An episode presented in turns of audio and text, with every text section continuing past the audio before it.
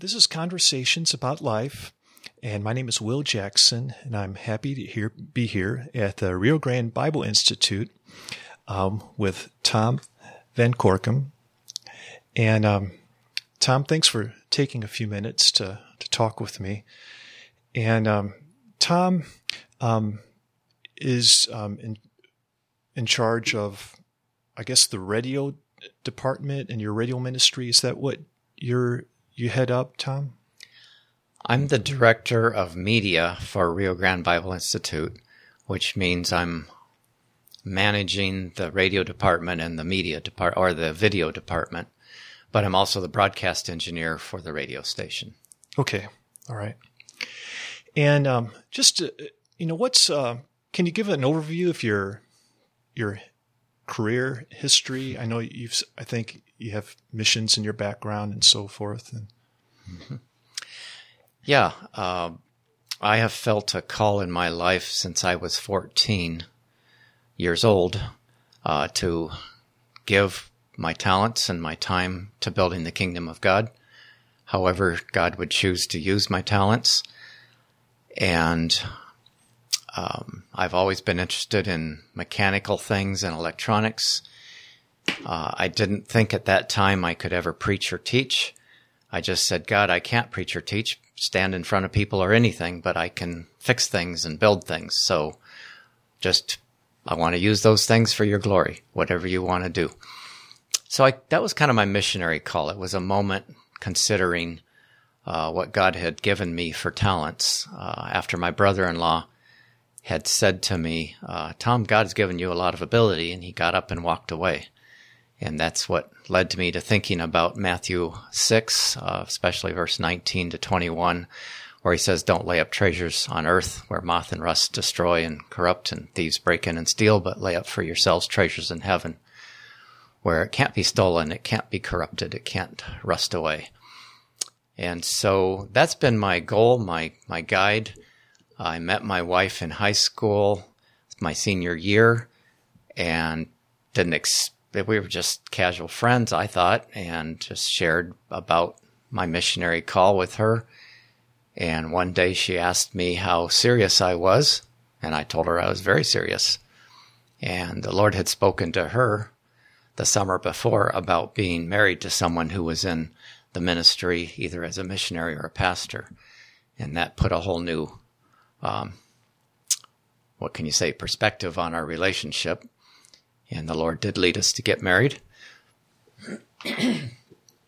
and then uh, I went to LeTourneau University and got my degree in electronics engineering. I was given advice by one mission agency that I should get at least two years experience in industry before applying, which I think is good, good advice. So you find out how the real world works. And I worked in Houston uh, in the oil industry designing tools that went down in oil wells and measured bed boundaries and porosity and dip and strike of the hole miles down. Yeah, really, really cool stuff. And I had always said to my boss, in two years, I'm heading to the mission field. He thought I was not serious or maybe a little crazy, but God kind of held me to that. And at two years exactly, I had resigned and been looking for a mission agency, and the Lord led us to Wycliffe Bible Translators and their technical uh, support part, which was called JAARS, used to be Jungle Aviation and Radio Service.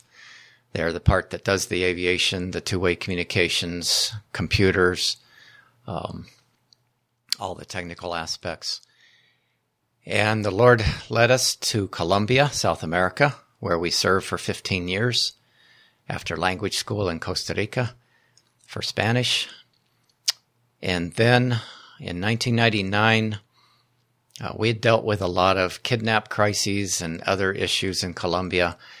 Um, our oldest was graduating from high school. We have four children, and the uh, our administration that I had been a part of uh, the last four years in Colombia uh, we had made a plan to turn everything over to the nationals. And I was advised while on furlough, we are accelerating that plan. And we have to reduce our profile in the country and turn it over to nationals much quicker than we thought.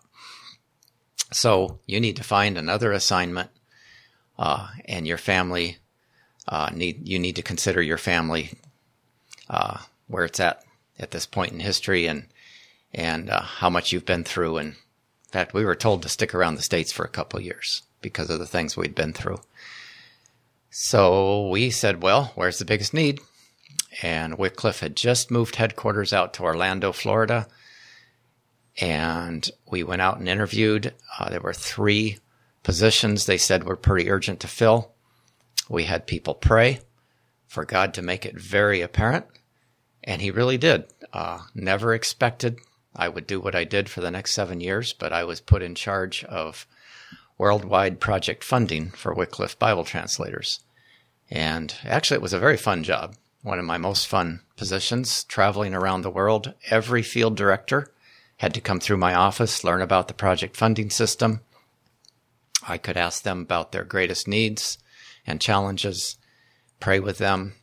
When I was out in Africa or other places, uh, I got to meet with national organizations, encourage them to to write up projects for where they saw God working, and um, so it was a lot of fun seeing what God was doing around the world, seeing what our priorities were. But in 2007, God directed us out of Wycliffe after 25 years and sent us to East Tennessee for reasons that were not very well known. We did not know exactly why. Uh, we discerned that some of it was for a sabbatical, and and then felt like God just wanted us to do whatever He needed us to do for the time.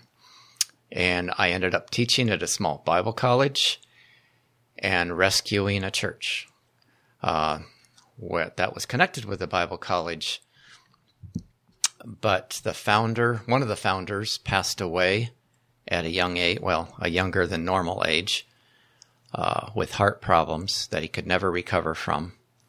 And then the other founder uh, finally threw in the towel and fell into sin and uh, left it all.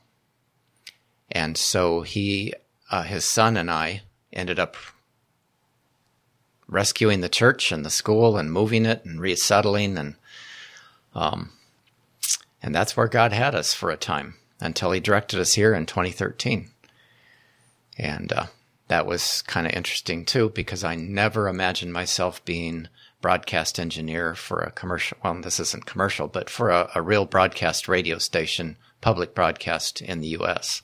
I just mm-hmm. had never imagined that. So it's been quite a learning curve. So I've been here since 2013 had to learn a lot, and uh, and then in the last year I was made director of media as well. So that's that's kind of my life in mm-hmm. a nutshell. You know, you mentioned discerning God's will. Um, like, what does that look like? Um, just to know God. When did you go to East Tennessee? I think you said. Um, like, how do you how can you describe what that's like to discern God's will? I would say it's different every time. Even in knowing which country to go to, because Wycliffe didn't tell us where to go unless we said we don't know. And we didn't know for sure. We didn't feel a definite calling to one country over another. We asked people to pray with us, all our constituency, as we call it, the people who support us and our friends and praying for us. And they've always been a big part of God directing us, I believe. So in that case, I just told the uh, personnel office in Wycliffe, okay, what are the most urgent needs? Because that's always what we've, that's been one of our criteria. Where is there a need? God directed us into this organization. I could explain that too, but it was through prayers that God gave us and how He answered them that that uh, directed us to Wycliffe shutting doors, opening doors. And then uh, with going to Colombia, um, after having sent out a newsletter asking everyone to pray, uh, God, wow, there's a whole story. I got stories behind everything. So, um, but God arranged some details that put Colombia in front of me right there in North Carolina at the JAARS Center to where I couldn't escape it. And all of a sudden I realized, oh, I need to pay attention to this. I had dismissed Colombia. It was one of the urgent needs, but I had dismissed serving there because of the problems there. And I said, well, I'd rather go to Indonesia. It's a new work. I could set up shop. I could do things the way I want. Sounds exciting. God, through even a prayer that Terry and I prayed at our bedside one night, answered it so directly that we knew he was directing us to Colombia. I could be more specific if you want me to take the time, but in the case of uh, East Ten- uh, going to East Tennessee and leaving Wycliffe, that was a big that was a big jump. Um, our experience is probably a lot different than most people's. Um, we became aware that God directs us through dreams at times. He speaks to us through dreams. It's in the Bible. Nothing says he ever quit, but most of us don't pay attention to him or our dreams seem nonsensical.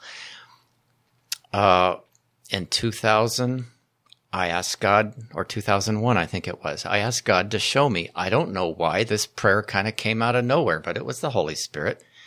I was having struggles with a, a guy I was discipling at church, and I said, God, show me what's wrong with the relationship. Show me in a dream if you have to. And he did. He gave me a hypothetical situation in the dream where I was being very jealous of another person at this camp. Just crazy. And I realized when I woke up, ah, God was speaking to me about some jealousy issues I have because our pastor had made this new guy in charge of our whole prayer ministry at church. And I really didn't think he was ready for it. And I thought, why didn't he talk to me first? God convicted me. I had to repent.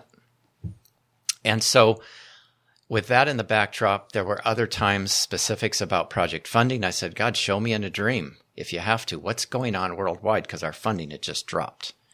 And God showed me five specific things about our project funding worldwide in, in our world of Wycliffe. And then God showed me how we were able to see each one get fixed and then the funding take off like crazy. So in 2005 and 6, I started having dreams about leaving Wycliffe. I didn't know what to do with those. I just kind of filed them away. I learned to write down my dreams if I thought there was something significant. Then in, um, I was at a, a, conference one time at, in 2006, and a guy who's uh, whose kids go to the same school as our kids. We had talked a couple times, but we didn't know each other. He took me out of the meeting. He says, "Tom, God's given me something for you." I didn't know this guy hardly at all. But he said, God's put his words in your mouth and his fire in your bones. And uh, he says, put your feet in the water and the water will part. And by the way, you're leaving Wycliffe soon. Hate to tell you. Okay. I didn't know what to do with that, but I filed it away. And I said, God, there's been an awful lot of hints that we might be leaving Wycliffe. What do you want to do with that? We didn't know. Then there was parts about the church situation we were in, and God directed us to a new church very clearly. And had told me in a prayer time that we needed to attend this church because our future was connected with it. And it was just an impression of the Holy Spirit as I was praying about that church. Some people had invited us to it. We were in between churches. And uh, so we decided to go. And it wasn't but a few months later, we even tried to move closer to that church because it was a long ways away and go halfway between Wycliffe headquarters and that church. And we had no peace about it. So the, God directs through the peace also, his own peace in our hearts. It's the umpire. Let the peace of God be your umpire. peace of God rule in your hearts. And so that's another piece of it. So we just stayed tight. You don't go anywhere until God makes it clear. Hang on to where you, your last instructions until you have new instructions.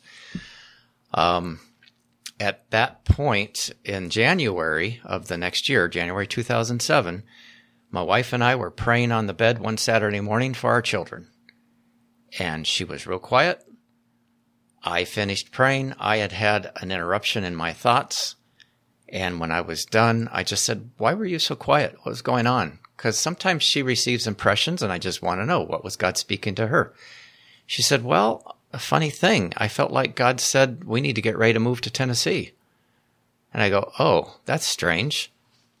I paused in the prayer because I felt I saw myself walking into my boss's office Monday morning and saying, We're moving to East Tennessee. Do you want me to quit or work remotely? Oh, that's weird when we both get the same impression while we're praying. Can't ignore that. So we said, Okay, God, how does that figure in to this church you just put us in recently where our future is somehow connected? If you're moving us, we looked up, it was part of a network of churches. Is there any in Tennessee? Yes, just south of Knoxville. There's one in East Tennessee. So we drew a circle around. I said, okay, God, if that's where you want us, we'll move. But this is crazy. We asked a lot of people to pray with us. Confirmations kept coming back. Yeah, we believe that's what God wants you to do. We don't know why either, but we believe you're supposed to. And there were a lot of other confirmations along the way. The uh, economic bubble had popped in Orlando for housing and nobody was selling houses. And when the time came after our youngest son graduated from high school, which is something we'd also said, we won't go anywhere till our youngest son graduates from high school. Then we're ready to go to the mission field, whatever God wants. Well, in May, after he graduated, our house sold instantly. And everybody came to us. What happened? What, how, how'd that happen? I mean, we didn't even have to advertise it. We sold it with, uh, by our own, on our own.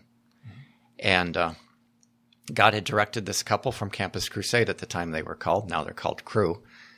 um, that weren't looking to live in our area to call me and say, I can't get away from this. It feels like the Lord is directing us to look at your house.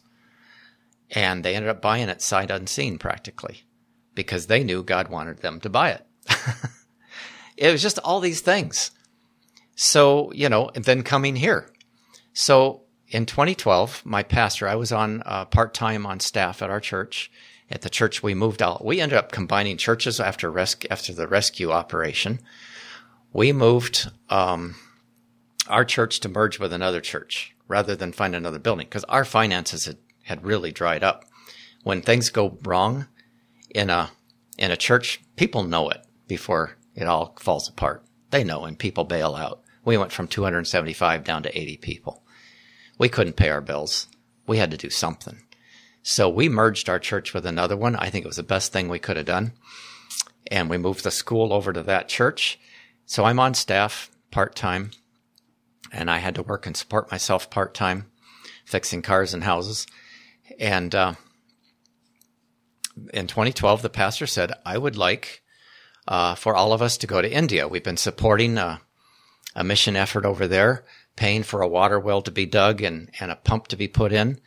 And when they dedicate the water wells, every time a church gets planted, because we can talk about the living water and who provides the living water. He says, I would like us to be a part of that dedication and be a part of this happening. And uh, the organization we are working through is going to plan a big evangelistic campaign for a few days leading up to this. And uh, I want us all to go. And that was at the beginning of 2012. I was pretty excited about it, but I didn't have a piece about it. Uh, my son was also uh, on staff uh, in charge of media there. And um, we tried raising some funds, not much came in.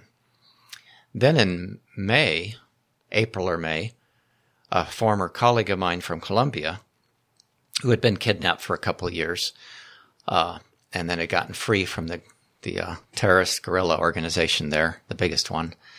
Um, he was now uh, at this time, and he still does, uh, help put up um, indigenous radio stations around Latin America. Um, it's called ethnic radio uh, to get the scriptures in use in all these places because radio can reach a lot farther than missionaries can.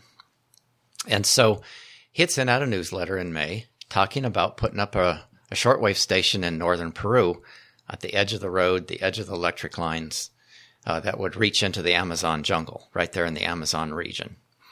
And uh, he was taking with him at least two other colleagues of mine who we wor- we all worked together as a team in Colombia. And I said to the Lord, when I read that, I said, God, I should be on that trip. Then I said, God, have him call me if you want me on that trip. And I hit delete.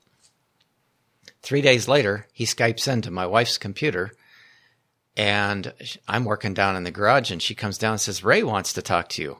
Why would he be calling you? And I go, Oh, he wants to invite me to Peru.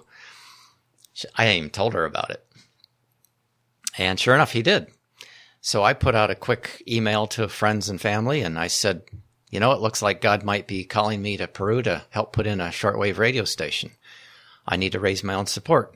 I need so much money. Can you help me? Within two weeks, I had all of it. So I went for a month and we installed this station. It opened my eyes to how God uses radio to reach far. We took a thousand solar powered little radios on the single frequency and they distributed them among the Quechua Indian groups. Uh, this radio station is reaching 16 different dialects of Quechua that have the scriptures already in recording. The pastor who is coordinating this and kind of in charge of the whole thing, the whole project, highly educated Quechua man who is trying to get evangelize. And he said, I spend a month every year on the river systems here, preaching in a different village every month, every week, I'm sorry, every Sunday. No, every night, preaching every night in a different village. And he said, I can never reach them all. He said, but with radio, I can. And he was doing seminars where he'd bring pastors in for two week courses because none of the indigenous pastors were trained out there. And so he was giving Bible courses and all. And so setting up this radio station, I was able to see how he could start coordinating with the pastors for all the educational purposes. They would come in, they would record their music, their sermons that they could put on the air. And each group said, okay, we want our broadcast from four to five in the morning, from seven to eight in the morning. Each one had their times when they wanted their particular dialect. So that really opened my eyes up to radio. I get back to uh, Knoxville area. We were in Maryville, Tennessee, at the church there, and the pastor says, "Tom, I got to buy the tickets soon. You, now that you've been gotten that out of your system, are you ready to go to India?" And I said, "I still don't have peace about it. The peace of God." So I said, okay, Lord, I said to my pastor, give me 24 hours and I will make a decision. I went to the mountains, which is my favorite thing. Uh, spend time worshiping and praying and journaling. And which is another key, I believe, by the way, for hearing, discerning the voice of God, the, the will of God is to spend enough time to hear him. And I journal a lot of things and I ask God questions. I said, what do you think, God? What do you want? And I just listen for his answers and I read scriptures and I listen for his answers in the scriptures that um, time, I was journaling and I just wrote the question God, do I go to India or what? I mean, I really needed to know. And I wandered around. I like hiking and I was praying and thinking and coming back to my picnic table and with my Bible and notebook and and I felt the Holy Spirit just impress on me as I wrote, No, I have something else for you to do, and you will be qualified for it. I thought, oh, that's interesting. I will be qualified for it. I wonder what that means. so I called my pastor up and I said, um, no, the Lord doesn't want me going to India.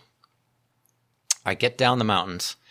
I opened up my computer when I got home, looked at my emails, and here was an email from Rio Grande Bible Institute saying, We understand you might be qualified to be our broadcast engineer. Would you consider coming? I never would have thought about that. Now, there's more behind that whole story how they even knew about me, which happens to be something to do with my daughter, but we had never talked about such a thing.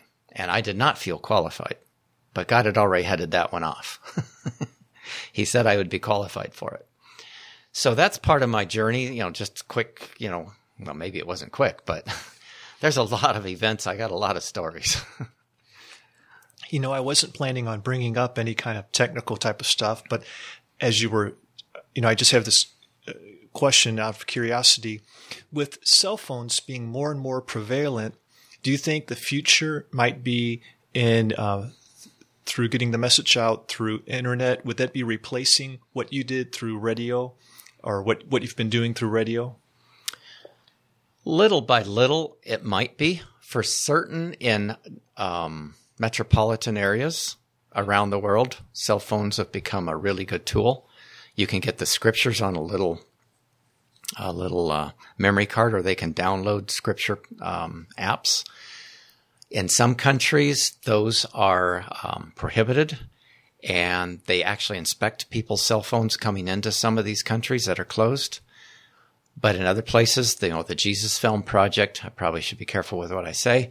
I know they also um, are able to help other countries out, uh, people in other countries with different apps where they can get the gospel. But in the indigenous areas that I'm talking about in South America, um, we were at the end of cell phone coverage. Mm. It was interesting to be around indigenous people, Quechua Indians, in the town of Chazuta at the end of the electric line and see um, the ladies cooking around the fire, an open fire. We were having a celebration for having the radio station getting on the air, and they were cooking around an open fire for a big celebration. And then to see one of them running, I mean, typical Indian old lady running away from the cooking fire with her little cell phone, answering it. And to have the indigenous pastor, we're sitting on a dirt floor in church, and he has to announce, please turn off your cell phones. That was crazy. And to be riding in a dugout canoe with the pastor sitting on the edge of the canoe on his cell phone until we got out of range.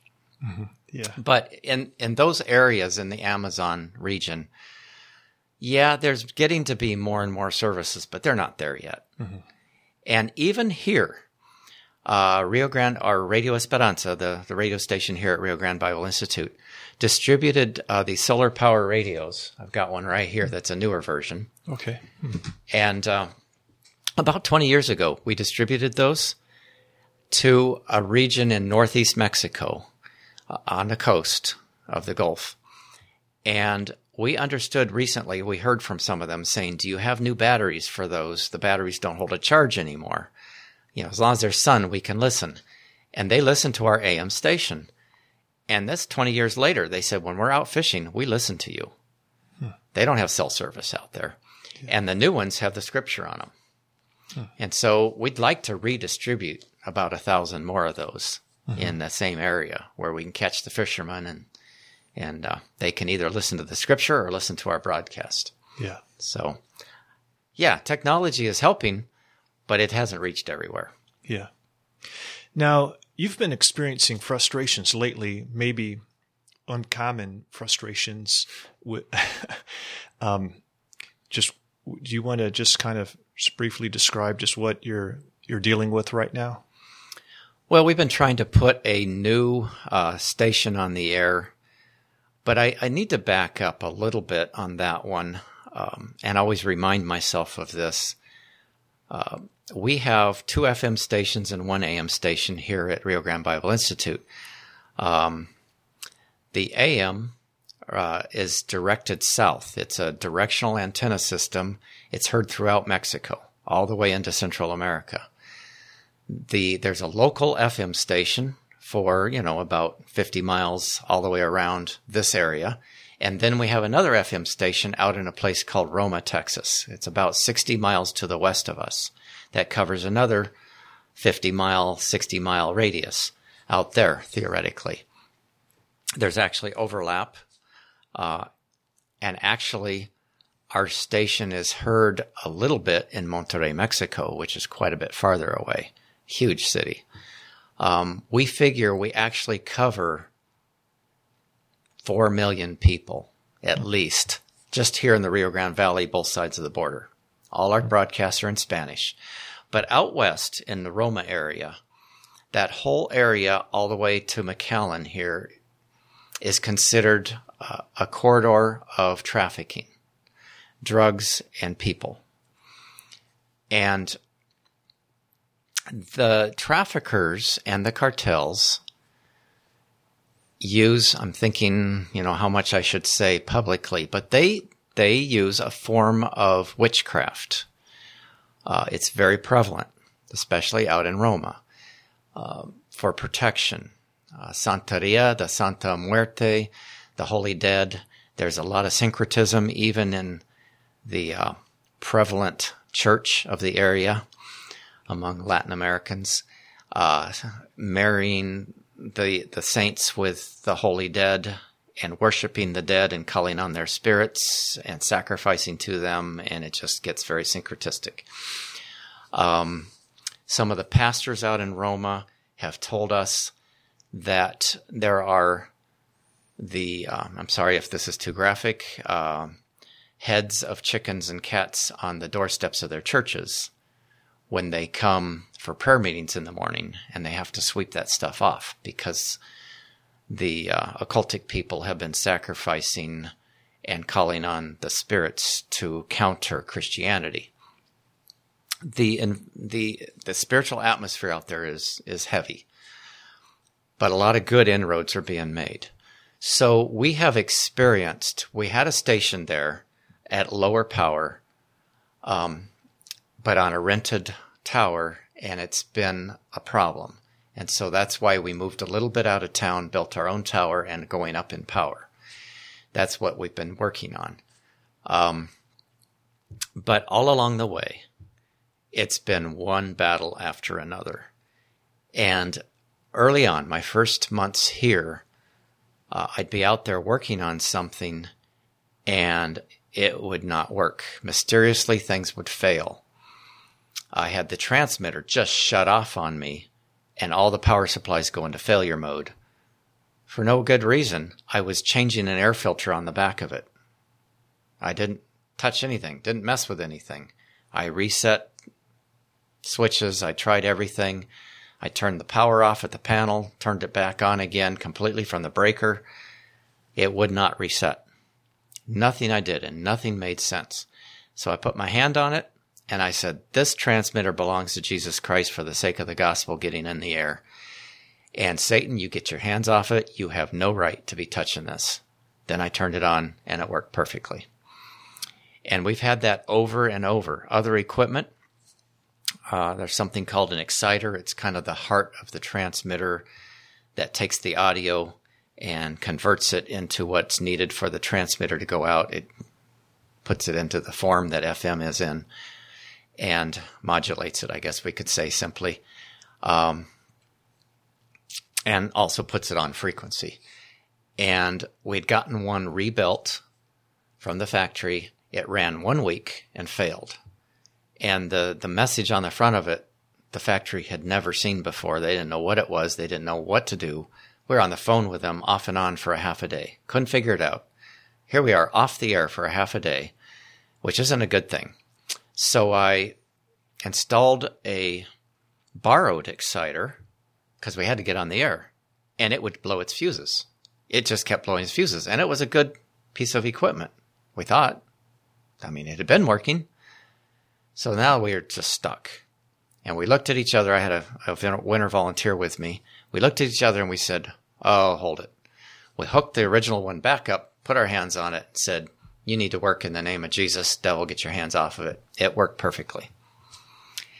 Get the other item here, the other unit that was borrowed, and it seemed like the power output board was blown.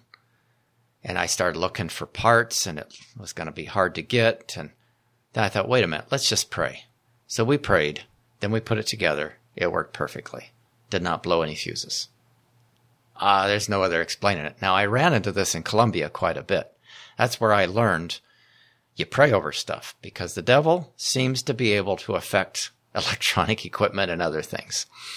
And we just need to be discerning about what's going on in the spiritual realms, especially when things don't make sense.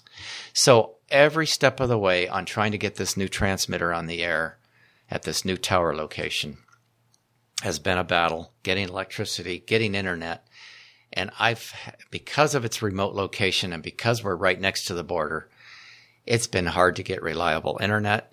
It's hard to get um, everything coming together. Uh, so I don't know if that's answering your question, but it's just one frustration after another. How do we get reliable internet?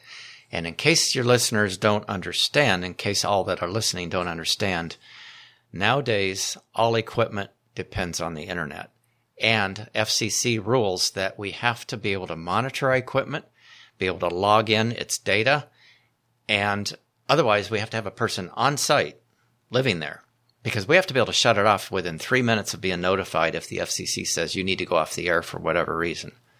So we have to have control and monitoring all the time. And with, and without that, we can't comply. Furthermore, it's too far with geographic, um, interference, I guess I could say, hills in between here and there. It's too far to get our signal from the studio over there, our audio, through traditional uh, STLs, they're called studio transmitter links, radio links. So we use internet. And stream internet, I mean, to stream your audio over internet, you want it unbreakable. And I try to have dual internet on both ends and have an unbreakable tunnel so to speak, a VPN tunnel for those who are technical, so that I can stream my audio over there and have it be reliable. Because as one station manager told me, going off the air even for a few seconds hurts your credibility. Your credibility on a radio station is tied into staying on the air and being reliable. Otherwise, you lose listeners. And we've had so many great reports of listeners who have come to Christ through our station. So I really, and we have, have uh, invalids, uh, sick people, and shut ins who listen to us 24 7. They know when we go off the air in the middle of the night and they let us know if we have. And I get alarms now at night if my systems are working. But, um, so I feel like we got to keep this on the air for the sake of the gospel, for the sake of all those who depend on us as their friend through the night for comfort, for encouragement is um, I guess when it comes to your, your, personal relationship with God, and is there anything that you've um, just learned through these struggles, or um, just anything along the lines of, um, yeah, I guess you know, being satisfied in the Lord even when everything else is falling apart, or um, are you too busy to even be thinking about that? I don't know. You have any thoughts along those lines? Yeah. Before we came here, it's interesting how God prepares us for things. So while I was in Tennessee, one of the things the Lord was impressing on me was that I cannot allow my success, as I see it, to dictate who I am in Christ and how He sees me. Um, I remember in my journal, I don't remember which year, but it was one of those years while I was in Tennessee, that the Lord impressed on me that in my next assignment, I would not survive it if I could not let go of my personal view of my success. Excuse me. If I couldn't let go of that and just gain my approval from Him, all of my approval had to come from Him no matter how I looked to myself or to anybody else in my performance. So, yeah, it's easy for when things don't go right for me to think, oh, I should have done this. I should have done that. Oh, if I had been more experienced, I would have known this is what I had to do. You know, even getting the electricity. That is the craziest process that I have ever heard of. But then I've never had to do that before for a new uh, construction site to get energy wired in, get power poles set and everything hooked up. And in Texas, there's certain overlays. You've got your network energy provider as far as the wires, you know, the actual physical infrastructure. Then you've got an overlay of the energy provider who is the biller, who sells you the electricity and approves putting the meter in and bills you. But the original does the meter reading. Uh, it's just crazy. And then you've got to have all the right inspections. And even our contractor, electric contractor, didn't understand all the rules. So it was just one, for us, it felt picky thing after another that had to be in place. And then to have somebody not put in the correct information who should have known better and go two weeks of why isn't this getting worked out? What's happening? What's happening? And finally, I have to take care of it myself. And I find out, oh, they wrote down the address wrong. And so nobody can do anything. but anyway, it's the things that I find that I, I'm inexperienced at well, if I just had experience with this, I could have done better. This internet thing. Wow. I've never had to scratch my head and be so creative with internet before. And so, and I'm, I'm using satellite internet that's got really long latency for those who understand what that is, real long delays because it goes way up into the space and back. And to try and pair that up with another internet source that I'm having to beam over by a microwave link from the local town, uh, the latency is so different that I can't even do dual internet the way I want to. It's just crazy because I don't have enough experience. I'd had to learn IT stuff. I'm not a network IT guy. But I've had to learn this. If I was just more experienced, if I just had more help. Oh, now, you know, why aren't we able to go to full power the way I was hoping to? Well, you got to protect this station in Mexico, 120 miles away, that is been licensed by the Mexican government to run 50 kilowatts, even though they're only running less than 3 kilowatts and never have run full power if they're even on the air. But because of our agreement with Mexico, we have to respect that. So we have to cut back our power to protect them. They're not even doing it. I'm going, why do I have to cut my power back when they're not even transmitting there? You know, so all these kind of things come up and I wish I had understood that better. We're still at better power, better reach than we were, but not the full potential I'd like to be. So much I don't understand. And I have to fall back on, okay, God told me I would be qualified for this. He's the one that qualifies me. I have to accept that. It's hard. I can get really discouraged. Right now, I'm just tired because of the battle, but I could get really discouraged. I could feel totally inadequate, which I do. But I fall back on He's the one that qualifies us. He's the one who put me here. I have to hang on to that. And by the way, I remember He said, "You won't, you won't survive this."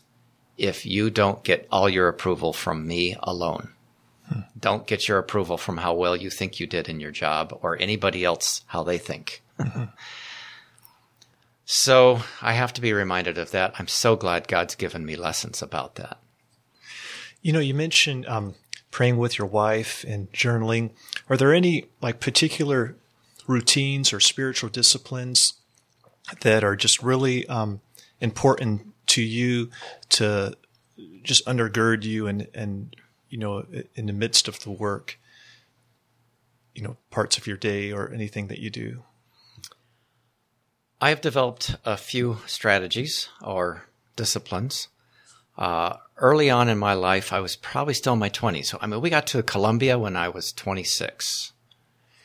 And like many people, I battled having time in the Word you know, if you don't get up soon enough, you, you know, you, you kind of try to discipline yourself. Okay. I got to have time in the word and prayer before I go off to work. Otherwise the day doesn't go right. You know, you've got all those legalistic ideas. I decided to do a kind of a vow, but it was a deal with myself between me and the Lord saying, I'm not going to eat breakfast if I don't eat some spiritual food first. And my wife adopted that with me. And so we make ourselves get up earlier than normal than we need to. And it's been easier as we've gotten older. Um, but I started that before I was 30 years old. I am going to spend time in the Word before running off to work. If it means I miss breakfast, I miss breakfast. Um, that has helped me. May not work for everyone. Another discipline that has helped me a lot that I started on the mission field early on. And actually, the Lord taught us this because of spiritual warfare. When our kids were little, we have four children, two girls, two boys. Three of them were born in Colombia. And we lived out in the boondocks. I mean, we were out between the jungle and the Andes Mountains uh, in our own mission station, kind of positioned to where we could service all the jungle areas and all the different indigenous groups with our airplanes and getting the Bible translators out to those areas. And we had um, cartel activity, guerrilla activity, as in terrorist type, and um, a lot of witchcraft in that area as well. It felt like to me, the way I described it out there was we were a little candle in a thick darkness. And early on in our staying out there, I felt like there were nights when we couldn't sleep. None of us could sleep. We just all have nightmares.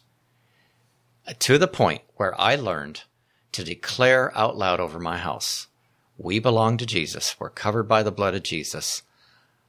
We God give us good rest, good sleep, and and guard us. Put a bubble of protection over us. And devil, you have no right to be here. You leave us alone. Otherwise, we couldn't sleep.